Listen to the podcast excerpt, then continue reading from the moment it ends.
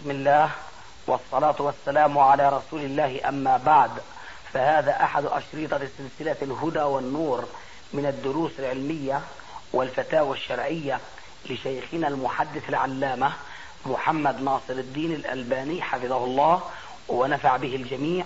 قام بتسجيلها والتأليف بينها محمد بن أحمد أبو ليلى الأثري. إخوة الإيمان والآن مع الشريط الثمانين بعد المئتين على واحد. الشاهد من الكلام أنه مجلة المجاهد يعني الإخوة كلفوني بإقامة باللقاء بكم وأخذ بعض الأسئلة. طبعا إضافة إلى ذلك أسئلة خاصة بي وأسئلة لبعض الإخوان في قطر وبعض الإخوان هناك. وأسئلة متعلقة بالجهاد. فالمهم أن هذه الأسئلة قد تكثر. قد تكثر. فأردنا يعني نكون ممكن إذا كانت على عدة مرات للقاء وكذا. إيه، على كل حال يعني بعد الفراغ من الإجابة عن الأسئلة التي يساعد علينا عليها وقتنا الحاضر الليلة بعد ذلك لكل حادث حديث. طيب. فقد تطول الجلسة مثلا وتقل الأسئلة أو تطول الجلسة وتكثر الأسئلة لكن لا يكثر الجواب عليها. بينما أحيانا يكون العكس تماما. رب الإجابة عن سؤال واحد يأخذ أكثر وقت من الجلسة ولذلك آه، لا أرى من الحكمة في شيء أن نقول الآن شيئا بخصوص هذه الكثرة التي أنت أشرت إليها. وإنما كما قلنا لكل حادث حديث. نعم. طيب يا سيدي على كل حال نسأل الله أنه يسدد خطى المسلمين. ويوحد كلمتهم. لأنه الوقت عصيب جدا. وكم جلست مع الشيخ؟ ستة أشهر تقريبا. ستة أشهر. إيه. ففي إقامتك هناك ستة أشهر كان اتصالك به كثيرا؟ نعم. كيف وجدته؟ والله يعني على ما يظهر طبعا لنا والإخوة الموجودين آه، تمسك ما شاء الله جيد بالكتاب والسنة ودعوة كذلك. إلا أن العاجم الذين لم يخالطوا آه، القاعة إيه. صحيح يعني هذا هذا شيء معروف وموجود ولا مست حتى في غيره ممن يدعي السلفية أو ممن يدعو إلى السلفية. آه، يعني يبقى في شيء من البدع وشيء من الجهل ببعض الأمور العلمية والأحاديث كذلك من حيث الصحة والضعف وكذا هذه أمور. لكن حيث العقيدة والمنهج العام يعني نبذ التقليد والمدارس الموجودة طبعا ذهبت إليها واطلعت على مناهجها. ففي تدرس يدرس كتاب التوحيد والعقيدة الوسطية وكتب الشيخ الإسلام تيمية وغير ذلك. فهذا شيء يعني الحمد لله وجدته طيبا. جيد. الحمد لله. لكن أظنك في آخر كلامك ظلمت علماء العاجم برفعك لعلماء العرب. لا ما رفضت هل فهمتني؟ ما أظنك فهمتني. لا فهمتك كيف ذلك؟ أنا لأنه حينما يعني نزلت من من قيمة علماء العاجم فكأن بمفهوم مخالفة رفعت ما فهمتني. إيه؟ هذا مطلع كلامك. أنا أقول آخر كلامك. آخر كلامي. أي جزء فيه؟ ما ما لعل هو هذا. شيخنا هو بعيد عهد فيكم الآن يعني صار له سنة. على كل حال. الوليد بفهمها على الطاير يعني إن شاء الله. إن شاء الله. آه يعني وأنت في وصفك لعامة علماء العاجم. إيه. كان في هذا الوصف وصف ينطبق أيضا على علماء العرب. صحيح. هل عرفت ما هو؟ إيه. ها؟ نعم إيش هو؟ نعم إيش هو؟ الوصف ال- ال- المشترك في في في هذا الأمر هو وجود البدع الموجودة و هذا صحيح لكن الأمر أدق من ذلك لأنه في علماء العرب الذين هم مشتركون معنا في إنكار البدع إيه. من لا يعرف الحديث الحديث أيضا. الصحيح. فإذا النقطة هي نقطة مشتركة أيضا بين هؤلاء وهؤلاء. وإن كانوا هم. فإذا يعني آه، جاءت مناسبة أخرى واقتضى حديثك أن تتحدث أو أن تجيب بمثل هذا الجواب صحيح. فيشطب منه هذا الكلام. صحيح. جزاك الله خير. وإياك. إلا إذا كان لك رأي آخر هذا ثاني. صحيح. هذا يا شيخ سجلناه عليه. كيف؟ هذا الكلام سجلناه عليه. لكن منيح اللي ما بتسجل حساب عليه. على كل حال سجل أيضا الرجوع. أي نعم. أي نعم. لذلك قلت لا يسجل عليه حساب.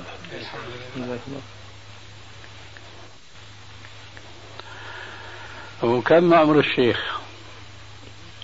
آه، طبعا لم أسأله عن عمري. مش ضروري لكن بس يعني شو لكن بتقدر لكن أقدر فوق الستين. فوق ستين إيه. له لابد أولاد؟ له اولادنا أكبرهم تقريبا؟ لا لم أرى أكبرهم إنما رأيت له من هو متزوج زوجتين. رأيته من أولاده يعني في عمر الأربعة عشر. ويظهر عليهم أو على ما رأيت منهم الاتجاه العملي السلفي ولا بعد؟ لا ما يعني لم يظهر عنه هذا. لم يظهر. وإنما رأيته يؤدب يعني بعض أولاده على الصلاة التأخير وكذا. ثم هو مقيم في مقاطعة كما كان قد بلغني نعم. من أفغانستان. جماعته. هي المقيمة في مقاطعة وهو؟ في بشاور. ما يتردد على الجماعة؟ يتردد على الجماعة ولكن إقامته هو إقامة أهله. نعم. في بشاور. في بشاور. نعم هي منطقة كونر هي الولاية الوحيدة تقريبا التي حررت من أفغانستان تماما من الشيوعيين. وهذه ال- الولاية آه، من فضل الله عز وجل أن الدعوة السلفية فيها يعني آه، منتشرة. آه، يعني انتشار طيب. على كل حال ففي من الأحزاب الأخرى في هذه الولاية ومع ذلك تجد عقيدتهم يعني الحمد لله بسبب اختلاطهم بجماعة جميل الرحمن. آه، عقيدتهم صحيحة. وماذا تعني بكلمة الأحزاب الأخرى؟ لأنها كلها أحزاب. كل معليش لكن هل هناك مثلا بعث شيوعي كذا. لا لا ليس هذا الأحزاب تعني وإنما الأحزاب الأخرى لأنهم هم تحزبوا فسم بعضهم آه، يعني لهم الحزب الإسلامي والبعض الجمعية وبعضهم كذا. نعم فكل منهم إذا تقصد بالأحزاب أحزاب إسلامية. الأحزاب الإسلامية نعم. يعني مثل أخوة مسلمين وجماعة التبليغ عندنا مثلا. يعني على كل حال ليسوا كلهم على هذه الشاكلة في بعضهم أشد لا يعني. التشبيه من زاوية محددة وهي أنهم إسلاميون. نعم إسلاميون طبعا. أي نعم. نعم. لكن في منهم الصوفية في منهم كذا. هذا الحزب الإسلامي هو الذي يرأسه حكمة يار. حكمة دار اللي بيسموه حكمة يار. يار إيه. هي كلمة يار شو؟ والله كلمة يار ما ما تعلمت لسه لا الأفغانيات هو قيلت لي حكمة يار يعني ترجمتها. لكن أنا الآن قد؟ يعرف الأخ أمران ها هو باكستاني الأصل. هات ما حكمة عندك. يار شيخ معناتها يعني محب أو حبيب يعني. يا يار حبيب. نعم. يار حبيب. وحكمة؟ حكمة من الحكمة. محب هو هذا. الظاهر. فكيف بيكون بقى التركيب العربي؟ محب الحكمة محب الحكمة يمكن لا ما أظن هيك. هذا مثلا غلام أحمد مفهوم أنه إيش؟ خادم أحمد. نعم. هو كذلك نعم. فأحمد اسم علم. نعم. آه. فهنا آه غلام أحمد مضاف مضاف إليه. نعم. غلام أحمد يعني خادم أحمد.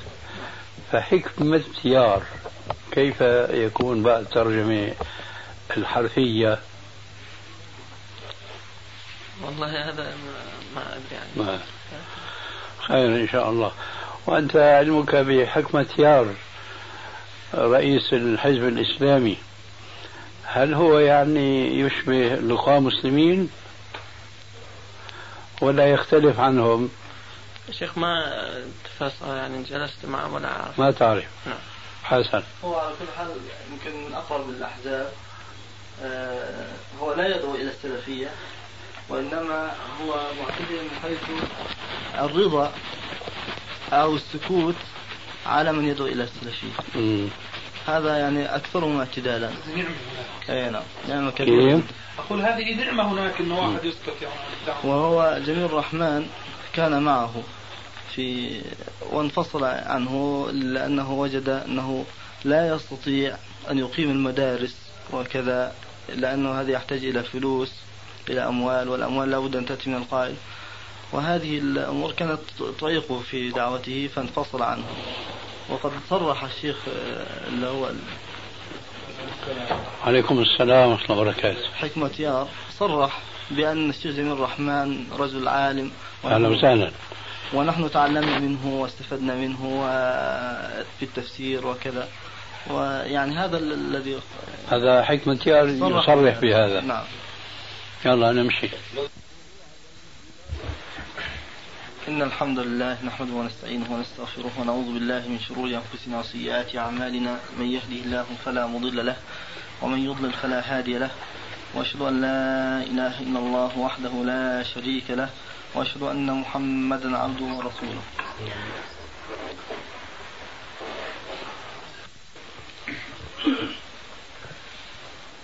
ارتأى بعض الدعاة السلفيين ضرورة التنظيم من أجل النهوض بمصلحة الأمة ولكن هذا التنظيم اضطرهم إلى الوقوع في منافسة مع الجماعات الأخرى التقليدية مما دفعهم في النهاية إلى الدفع بأناس غير مؤهلين تربويا ولا علميا إلى مصاف الدعاة وتغليب الاهتمام بالكم على الكيف. وهم يعتذرون عن كل ذلك بأن دائرة الدعوة اتسعت عليهم واضطروا, واضطروا إلى ذلك اضطرارا فهل تنصحون هؤلاء بأن يجمدوا نشاطهم لحين اكتمال مؤهلاتهم وبخاصة المؤهلات التربوية؟ أم تنصحونهم بتحجيم هذا النشاط؟ على قدر وسعهم وطاقتهم. أقول الله المستعان. آه، طالما تكلمنا حول مثل هذا السؤال مرارا وتكرارا والآن السؤال واضح ولا يقتضينا نحن أن نطيل الجواب عليه لوضوحه.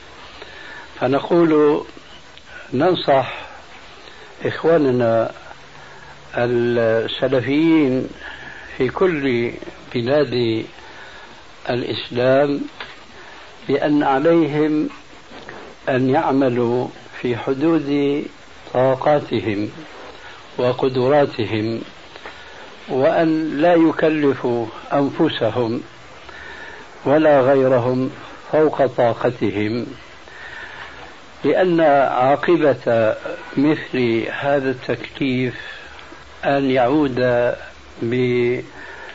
بالعاقبة السيئة التي لا يظنون أنهم سيقعون فيها أو في مثلها. إن النبي صلى الله عليه وسلم قد قال في الحديث الصحيح في مناسبة وصيته لبعض أصحابه بالاعتدال في العبادة التي كان هو متوجها إليها من قيام وصلاة وصيام قال عليه الصلاة والسلام في هذه المناسبة إن لكل عمل شرة ولكل شرة فترة فمن كانت فترته إلى سنتي فقد اهتدى ومن كانت فترته إلى بدعة فقد ضل. ولذلك فنحن ننصح إخواننا هؤلاء السلفيين والذين يقولون عن أنفسهم أو يقول عنهم غيرهم إنهم دعاة. نقول لهؤلاء آه، تمهلوا ولا تستعجلوا الأمر لأن من الحكم المنقول عن بعضهم من استعجل الشيء قبل أوانه ابتلي بحرمانه.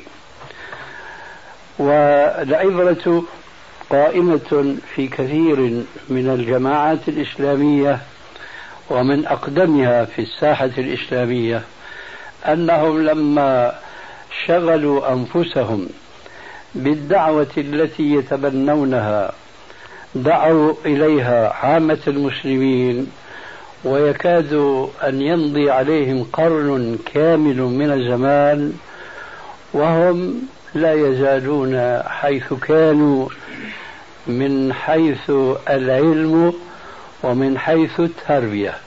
وعلى التعبير العسكري في بعض البلاد مكانك راوح. في حركة وفي نشاط ولكن ما في تقدم.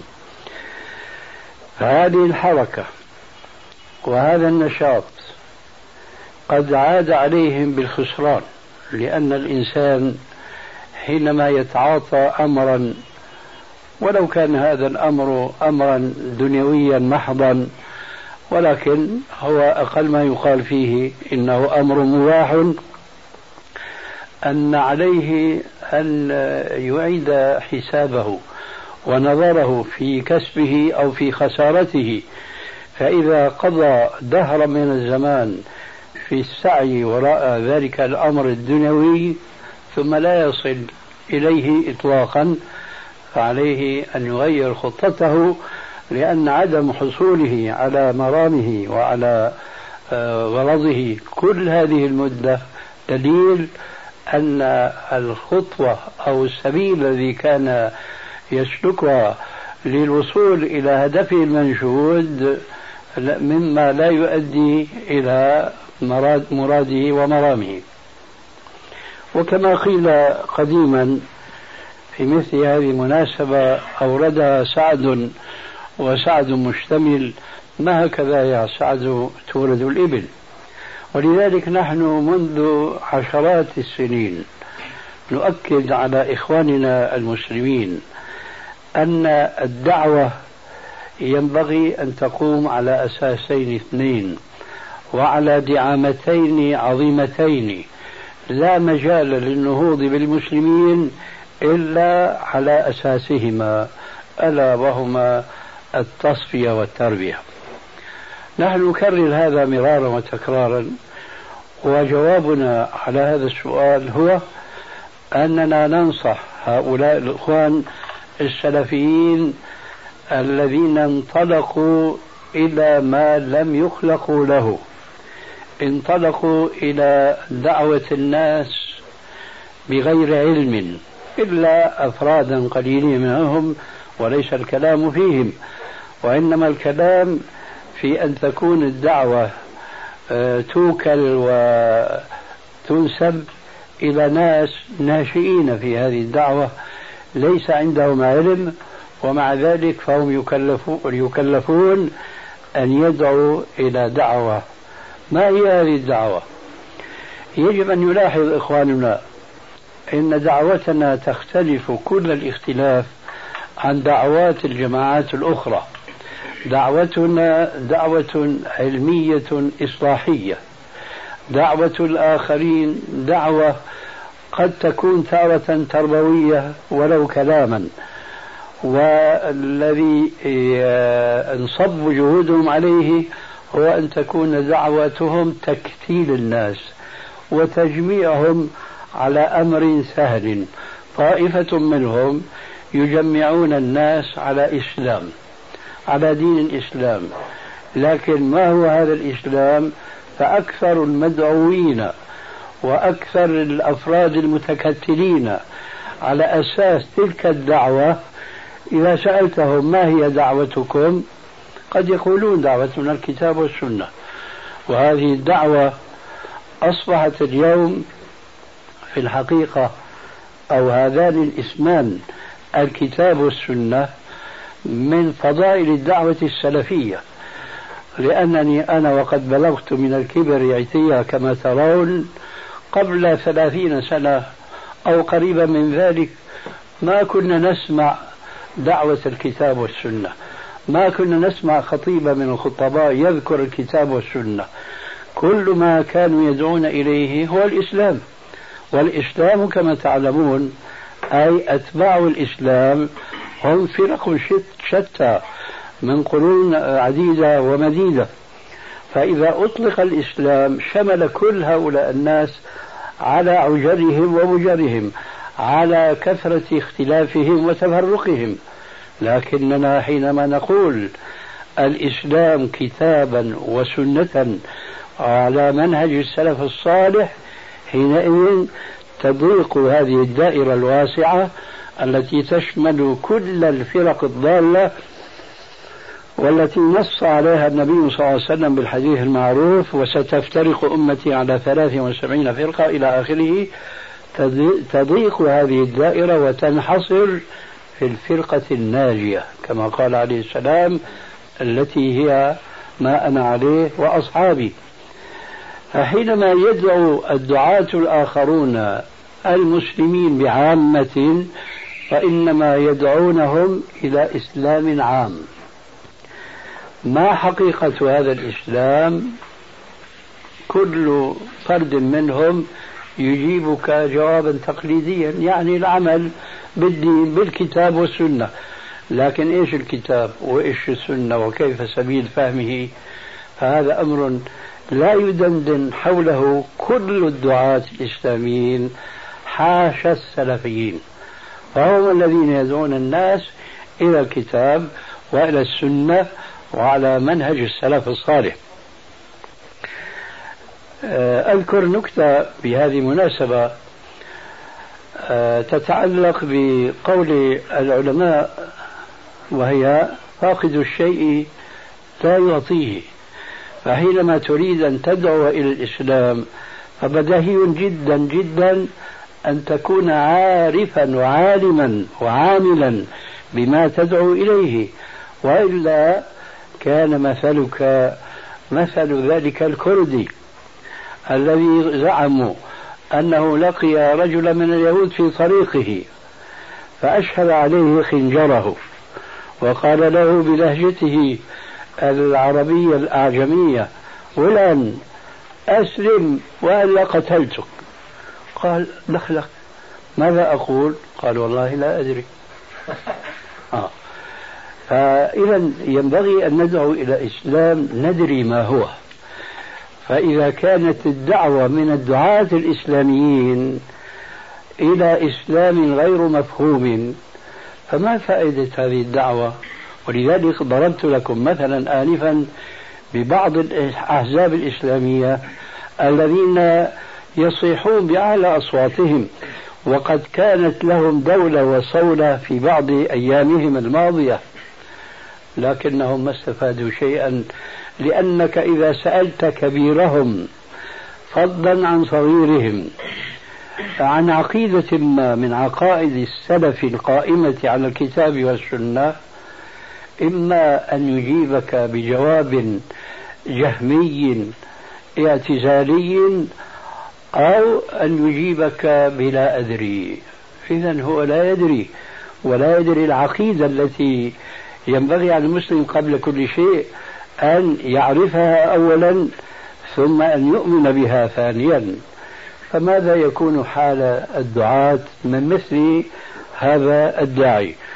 ولذلك النكتة التي رويتها لكم آنفا بالنسبة لذاك الكردي واليهودي هي يعني خير مثال لكثير من هؤلاء الدعاة الذين يدعون جماهير المسلمة إلى الإسلام ولكنه إسلام غير مفهوم.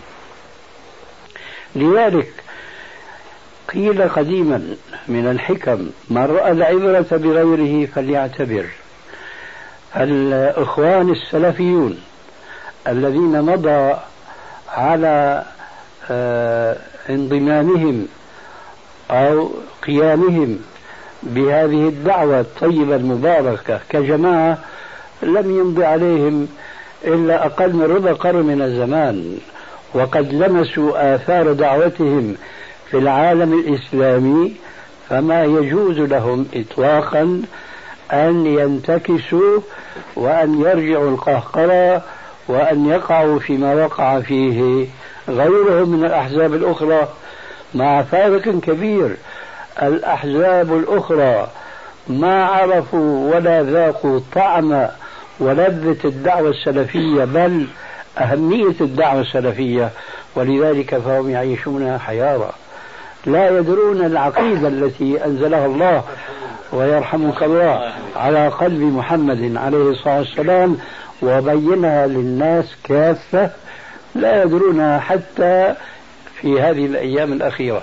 أما السلفيون فقد ذاقوا حلاوة هذه الدعوة وعرفوا قدرها وقيمتها فما ينبغي لهم أبدا أن يتناسوها وأن يشغلوا الناس الآخرين الذين كانوا يدعونهم إلى أن يفهموها وأن يؤمنوا بها أن يشغلوها بأمور أخرى تدخل في باب السياسة سواء أطلقت أو قيدت لأن السياسة على إطلاقها لا أعتقد أن مسلما يقول بشرعيتها فلا بد إذا من تقييدها بالسياسة الشرعية.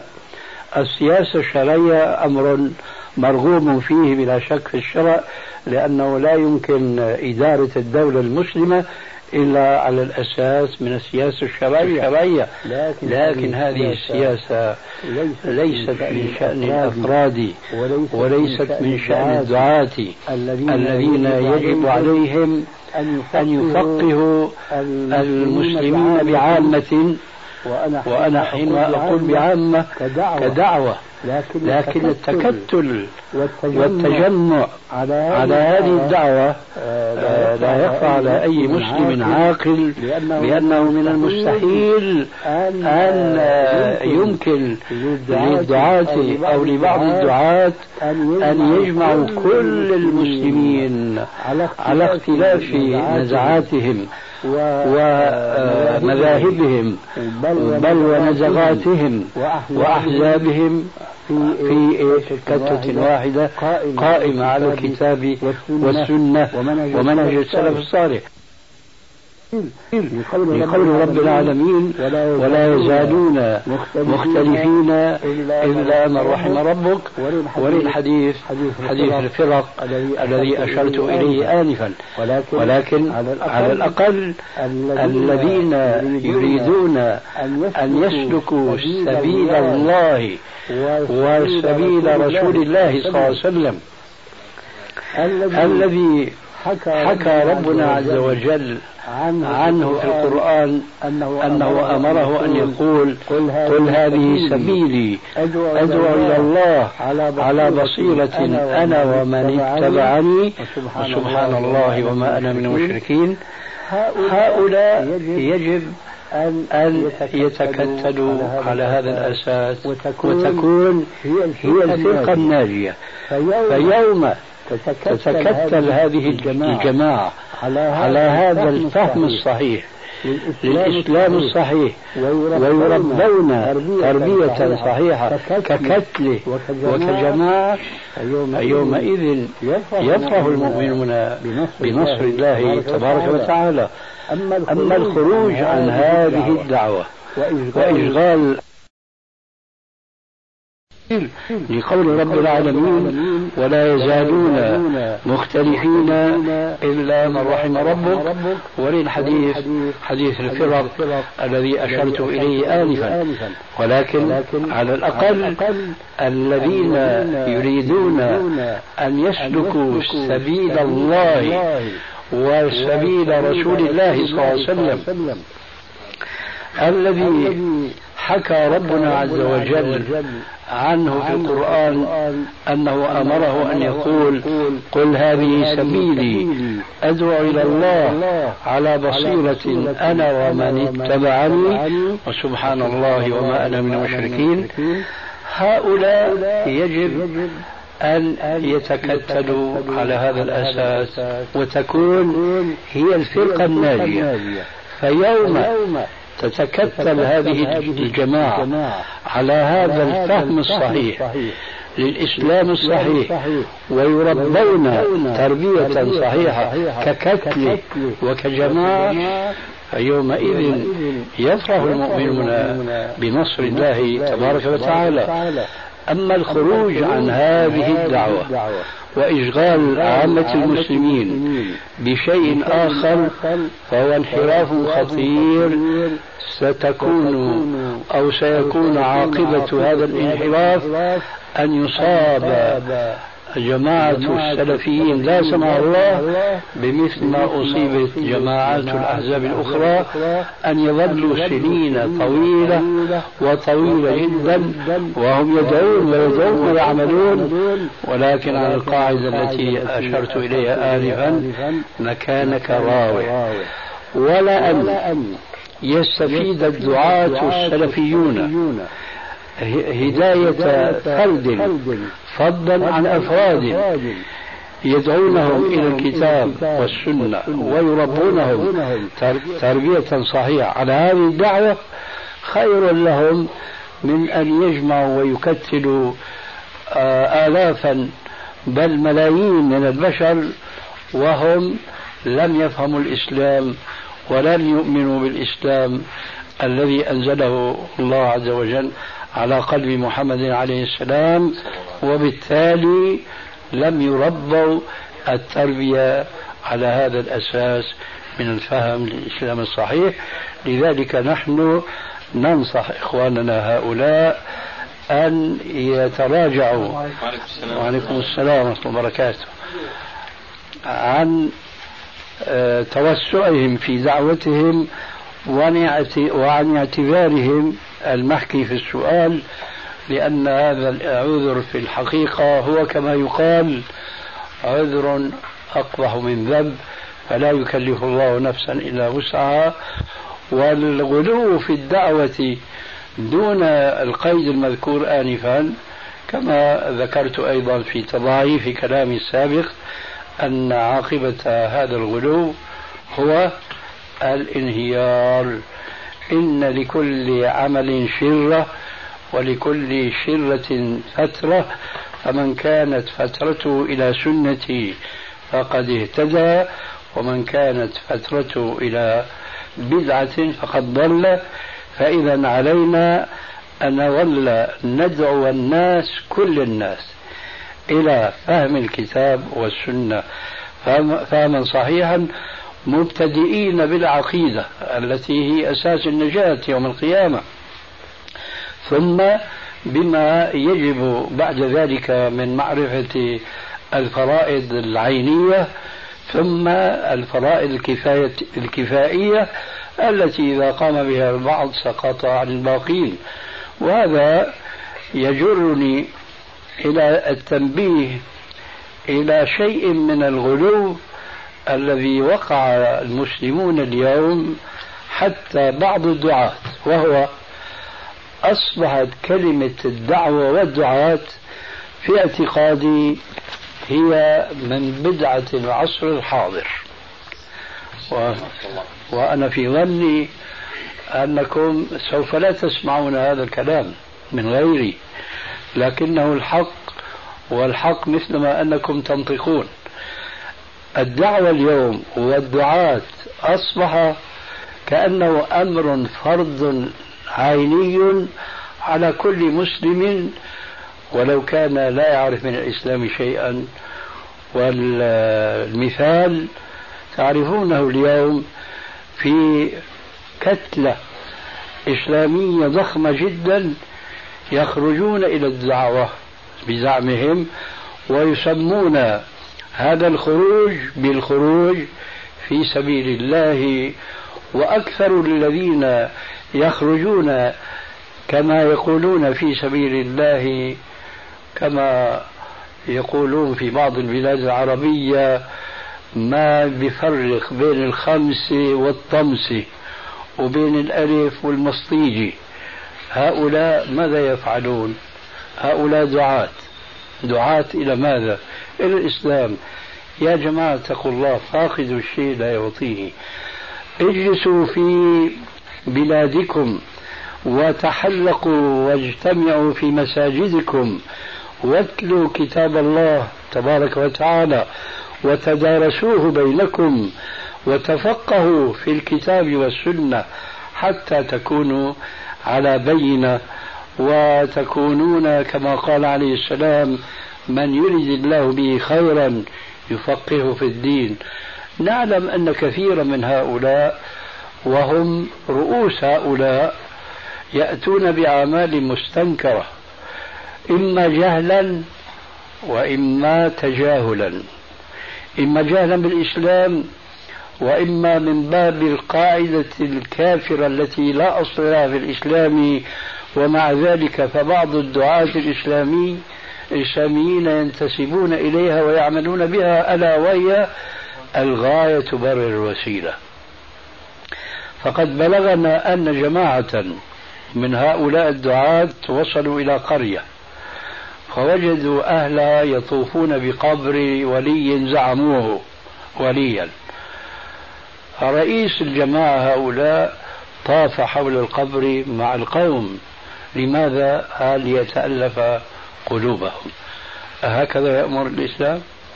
الإسلام يقول لنا منذ خمسة عشر قرنا فاصدع بما تؤمر وأعرض عن الجاهلين ولا يقول اعمل عمل الجاهلين وكلنا يعلم مبلغ اهتمام الرسول عليه عليه الصلاة والسلام في مخالفة مظاهر الشرك حتى ولو كانت لفظية وليست عملية كالطواف حول قبور الأولياء والصالحين حتى باللفظ الذي قد يصدر من بعضهم خطأ بغير قصد ونية سيئة. فكلكم يعلم الحديث الذي رواه الترمذي وغيره عن أبي واقد الليثي أن النبي صلى الله عليه وسلم كان في سفر لما مر أصحابه وهو معهم بشجرة ضخمة من شجر السدر. فقال بعض أصحابه عليه السلام اجعل لنا ذات أنواط كما لهم ذات أنواط. هذه الشجرة كان المشركون يعلقون عليها أسلحتهم. فقال بعضهم اجعل لنا ذات أنواط كما لهم ذات أنواط يعني تعليقات تعلق عليها الأسلحة فقال عليه السلام الله أكبر هذه السنن هذه السنن لقد قلتم كما قال قوم موسى لموسى اجعل لنا إلها كما لهم آلهة. انظروا اهتمام النبي صلى الله عليه وسلم في قطع دائرة الشرك حتى للفظ خرج من اللافظ به دون أن يقصد معنى شركيا. ولكن لما هذا اللفظ شابه لفظ المشركين القدامى من اليهود اجعل لنا إلها كما لهم آلهة لمجرد هذه المشابهة اللفظية قال الله أكبر. هذه السنن لقد قلتم كما قال قوم موسى لموسى إلى آخر الحديث. فكيف يستجيز مسلم عالم بالإسلام القائم على الكتاب والسنة أن يعمل عمل المشركين وأن يطوف مع القوم الضالين؟ لماذا؟ قال ليتألفهم وليكسب قلوبهم. قال تعالى لنبيه مؤدبا لنا في مخاطبتي إياه لقد كدت تركن إليهم شيئا قليلا. فما يجوز للمسلم وبخاصة إذا كان داعية يريد أن يعلم من حوله أن يشارك الناس في ضلالهم بحسبه أن يخالطهم ليعلمهم ويوجههم أما أن يشاركهم في الضلال فهذا هو عين الضلال. لذلك ما يقع في مثل هذه المخالفة الشرعية إلا من كان لم يؤدب على ما ندعو الناس إليه من الكتاب والسنة وعلى منهج السلف الصالح. هذا ما عندي جوابا عن هذاك السؤال ولعله لم يفوتني شيء. فإذا ننتقل إلى السؤال الثاني. آه، السؤال استفاد المسلمون من نصيحتكم إلى جماعة التبليغ كثيرا؟ والحمد لله. آه، غير أنه يبدو أن أصول هذه الجماعة وسلوكها لا يستطيع أحد أن يغيره. والسؤال بارك الله فيكم ما قولكم في خروج بعض طلبة العلم من السلفيين مع جماعة التبليغ على غير آه، قصد الخروج وإنما لتصحيح الأفكار وتعليم التوحيد وبث السنن بينهم. وخاصة أنهم قد لمسوا استجابة منهم لمن خرج معهم. هذا السؤال. نعم. آه الذي نعرفه عن هؤلاء الجماعة من مشاركة بعض إخواننا السلفيين لهم في بعض أسفارهم ورحلاتهم أنهم لا يقبلون دعوتهم إلى الكتاب والسنة. شأنهم في ذلك شأن كل الأحزاب الأخرى التي أشرت إليها آنفا. ويقولون وبئس ما يقولون إن دعوتكم تفرق الناس. ونحن نقول صدقتم. إن دعوتنا دعوة حق فهي تفرق بين الحق والباطل وهي تفرق فعلا بين المحق والمبطل. ولذلك فلا غرابة أن يكون من أسماء النبي صلى الله عليه وسلم التي لا يعرفها هؤلاء الدعاة الإسلاميين. زعموا أنهم دعاة إسلاميون يجهلون حتى هذه الساعة أن من أسماء النبي صلى الله عليه وسلم المفرق. إن هؤلاء الناس إذا سمعوا كلمة مفرق ومن أسماء الرسول طاشت أذانهم وعلت أصواتهم. ذلك لأنهم لا يفهمون الإسلام. ما جاءت الأنبياء والرسل ولا أنزلت عليهم الكتب إلا لهذا التفريق بين الحق وبين الباطل وليكون المسلمون مع الحق ضد الباطل فهم مفرقون ولا شك شاءوا الآخرون أم أبوا. ولذلك كأمر طبيعي جدا أن الدعوات الأخرى التي في الساحة اليوم والتي لم تقم على هذا المنهج الصحيح. أمر طبيعي جدا ألا يتقبلوا دعوة فرد منا في جمهورهم لأن ذلك سيصرفهم عن منهجهم وعن دعوتهم لأنها قائمة على خلاف منهج الدعوة والكتاب والسنة وعلى منهج السلف الصالح.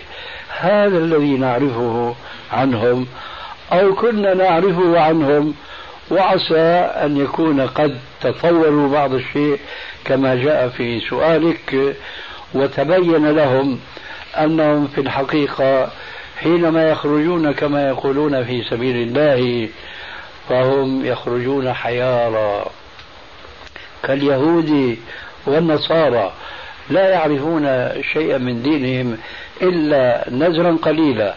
فإذا كان هؤلاء شعروا بجهلهم بإسلامهم بدينهم وشعروا بالإضافة إلى ذلك إلى أن هناك طائفة من المسلمين وهم الذين يسمون في بعض البلاد بالسلفيين وفي بلاد أخرى بأنصار السنة وفي بلاد أخرى بأهل الحديث وكلها تلتقي على هذا المنهج الصحيح.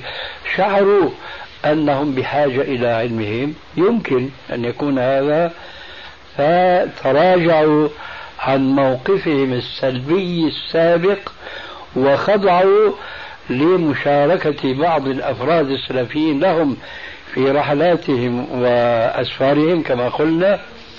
وسمحوا لهم بأن يدعوا هؤلاء الجماعات الحيارى إلى الكتاب والسنة. حينئذ أنا أقول يجب على أفراد من إخواننا السلفيين أن يخرجوا معهم ولكن بشرط أن يرفعوا الراية أن دعوتهم دعوة إسلامية سلفية. وليست إسلامية سلفية صوفية تبليغية كما يعني قيل ببعض هذا الكلام قديما وقد يضم إليه حديثا لا وإنما هي سلفية محضة. فإذا سمح هؤلاء أو أولئك التبليغيون أو الإخوان المسلمون أو حزب التحرير أو غيرهم قد يوجد هناك أحزاب أخرى لبعض الأفراد السلفيين بأن يدعوا أولئك الناس إلى دعوتهم بكل وضوح وبدون قيود وشروط فحين ذاك أنا أرى أنه من الواجب على بعض الدعاة السلفيين أن يخالطوهم ولكن عليهم قبل كل شيء أن ينبهوهم نحن ما خرجنا معكم ثلاثة أيام لأنه هكذا السنة نخرج ثلاثة أيام أو أربعين يوما أو أي تقييد أو نظام هم وضعوه. لا أصل له في الكتاب والسنة وإن كان دعاتهم يحاولون تسويغ مثل هذه القيود التي ما أنزل الله بها من سلطان. وقريبا كنا مجتمعين مع بعض أفراد من هؤلاء الجماعة الذين نظن فيهم العقل والفهم والإخلاص. فهو كان متأثرا بطبيعة الحال بدعايات بل نقول بعبارة أوضح بتوجيهات رؤوسهم لهؤلاء الأفراد فهم يلقنونهم الحجج. إذا قلنا لهم مثلا من أين لكم هذا الخروج؟ جماعات كالزنابير تخرجون هكذا بالعشرات وهم جهلة لا يعرفون من الإسلام شيئا. أجابوك فورا. لقنوا تلقين. إيه هاي الرسول عليه السلام بزمانه خرج سبعون في وقعة إيش موتة ولا إيه؟ موتة. بئر معونة. أيوه بئر معونة. سبعين من الصحابة وقتلوا في سبيل الله. فنذكرهم يا جماعة اتقوا الله. هؤلاء السبعون كانوا من خيرة أصحاب الرسول عليه السلام. ولذلك يقال فيهم من القراء. والرسول كما نعلم جميعا يقول يا أم القوم أقرأهم لكتاب الله. فهؤلاء ما كانوا من الجهل كما أنتم تفعلون. فالدليل غير المدلول والدعوة والدعوة أخص من الدليل. الدليل لا يشملكم أبدا. ولذلك ف يعني أستروا أنفسكم واستروا جهلكم ولا تستدلوا بما هو عليكم وليس لكم. وقال لي هذا الشخص ولأول مرة أسمع هذا الدليل من مثل هؤلاء الناس قال أليس هناك رجل قتل كما جاء في الحديث الصحيح قتل تسعة وتسعين نفسا وخرج إلى بلد آخر. قلت سبحان الله. هذا الرجل خرج تائبا إلى الله مهاجرا في سبيل الله معرضا عن البلد الذي تربى فيه تربية سوء لأن ذلك العالم والحديث تعرفونه. ونحن نقدم إليكم خلاصته لأن ذلك العالم حقا والناصح صدقا. قال له إنك بأرض سوء فاخرج منها إلى الأرض الصالح أهلها. فكيف أنت تستدل بهذا الحديث؟ هذا خرج إلى البلدة الصالحة أهلها. إيش قال؟ قال خرج ولكي لا يعود يريد أن يمهد أنه خرج ليت... ليتنظف من المعاصي في تلك البلدة ثم يعود إلى بلدته. قلت أنتم تفعلون هكذا؟ أنتم على العكس من ذلك. تخرجون إلى بلاد الفسق والفجور إلى بلاد أوروبا وأمريكا ونحو ذلك. فخالفتم الحديث هو خرج ليتطهر. أنتم تخرجون لتتلوثوا. ثم كيف تعودون إلى البلد ما دام أنتم ما دام خرجتم منه كما خرج ذاك؟ لا أنتم تعكسون تماما. وهكذا جرى النقاش طويلا حول أدلتهم التي يلقنونها. فإذا سمحوا لبعض إخواننا السلفيين بأن يخالطوهم وأن يناصحوهم وأن يناقشوهم على ضوء الكتاب والسنة فلا شك أن هذا كسب جديد للدعوة السلفية. أي تهيأت لهم أرض واستعدت هذه الأرض لتتقبل هذا الغيث المرسل إيه من الله تبارك وتعالى وهي الدعوة السلفية. لا أرى مانعا بهذا الخير نعم. السؤال الثالث شيخ يرى بعض الدعاة السلفيين أن الدعوة السلفية الآن قد تعدت مرحلة التصفية والتربية. أو إن صح التعبير يرى بعض الدعاة الذين ينتمون أو يزعمون أنهم من السلفيين أيوة. أن الدعوة السلفية الآن قد تعدت مرحلة التصفية والتربية. وأن عليها أن تستعد لمراحل أخرى تتطلبها حاجة العصر. وآخرون يرون أنه لا مانع من السير في التربية التصفية والتربية والاستعداد المادي والعسكري لمواجهة الحكام وإن أمكن ذلك. وكل ذلك يكون في آن واحد.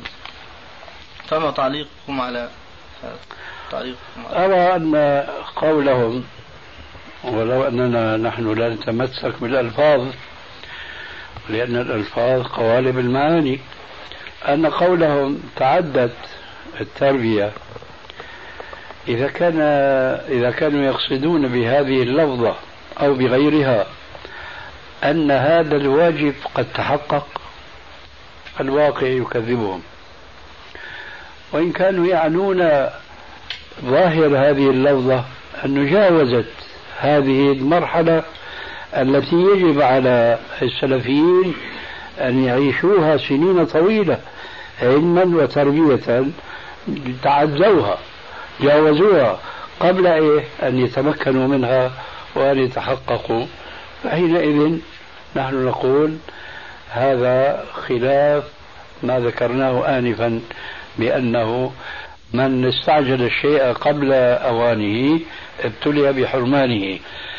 أما ما جاء في السؤال من استعداد المادي واستعداد الحرب أيضا هذا في الحقيقة كما يقال في المثل المعروف شنشنة نعرفها من أخزم.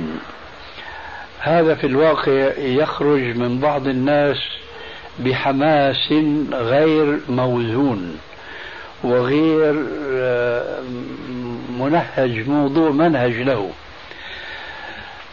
وبخاصة أن كثيرا من الأفراد تكتلوا على هذا الأساس فكان عاقبة أمرهم أن رجعوا بدعوتهم القهقرة وذهبت أرواح كثير منهم هباء منثورا سدى بدون فائدة تذكر أبدا.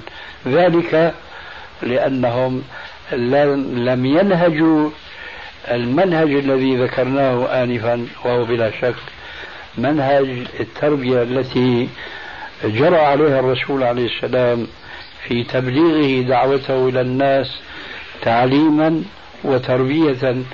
فإذا كان النبي صلى الله عليه وسلم وهو أفضل البشر عامة وهو الممدود بحبل من الله عز وجل بوحي السماء ظل يدعو إلى التوحيد وبعض الأحكام الشرعية الضرورية التي كانت تنزل إليه ثلاثة عشر عاما في مكة المكرمة وأوذي أصحابه وأمرهم بالهجرة مرتين إلى الحبشة والمرة الأخيرة هاجره عليه السلام بنفسه ولحق, ولحق به بعض أصحابه إلى المدينة.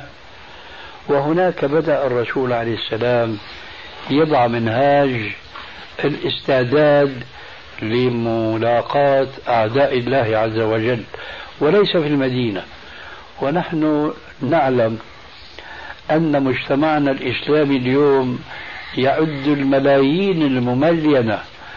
فأين هؤلاء الدعاة الذين أتيح لهم مجتمع كمجتمع المدينة؟ يتعلمون فيه الإسلام على وجه الصحيح ثم يتمكنون فيه من الإعداد المادي والمأمور به في مثل قوله تعالى وأعدوا لهم ما استطعتم من قوة ومن رباط الخيل ترهبون به عدو الله وعدوكم. ما علمنا أن جماعة من هؤلاء ظلوا نفس المدة التي ظل فيها الرسول وهو الممدود بمدد السماء في مكة فعلموا وربوا أنفسهم وغيرهم ثم أخذوا يستعدون الاستعداد المادي. أنا أرى من الحكمة بمكان أن التفكير بتنفيذ أو تحقيق وتطبيق هذه الآية الكريمة وأعدوا لهم ما استطعتم من قوة. ليس هذا وقت بحثه فضلا عن أن يكون بحث تطبيقه لأنه كما ترون لا يستطيع المسلمون على أوضاعهم التي يعيشونها الآن تحت أحكام لا يسمحون بتطبيق الإسلام. فإذا يجب أن نمشي الهوينة يجب أن نمشي رويدا رويدا والبدء فيما هو الأهم كما قيل العلم إن طلبته كثير والعمر عن تحصيله قصير فقدم الأهم منه الأهم. يوم يستعد طائفة من المسلمين كما أشرنا مش كل المسلمين يوم يستعد طائفة من المسلمين جماعة من المسلمين كتلة اجتمعوا على الكتاب والسنة وعلى التربية عليهما. وكانوا كقلب رجل واحد يومئذ ربنا عز وجل بفضله وكرمه الذي عود المؤمنين به أن يهيئ لهم سبل الانتصار على أعدائهم. يومئذ ستأتي الظروف التي تساعدهم ليقوموا بالاستعداد المادي الذي يرفع بعض الناس اليوم المتحمسين على غير هدى من ربهم أصواتهم بوجوب القيام بهذا الاستعداد وهم يرون الأمثلة قائمة هنا وهناك أنهم لا يستفيدون بهذا الاستعداد شيئا إلا الرجوع القهقرة فنسأل الله عز وجل أن يلهمنا رشدنا وأن يوفقنا للأخذ بالإسلام على منهج نبينا صلى الله عليه وآله وسلم. والآن نفتح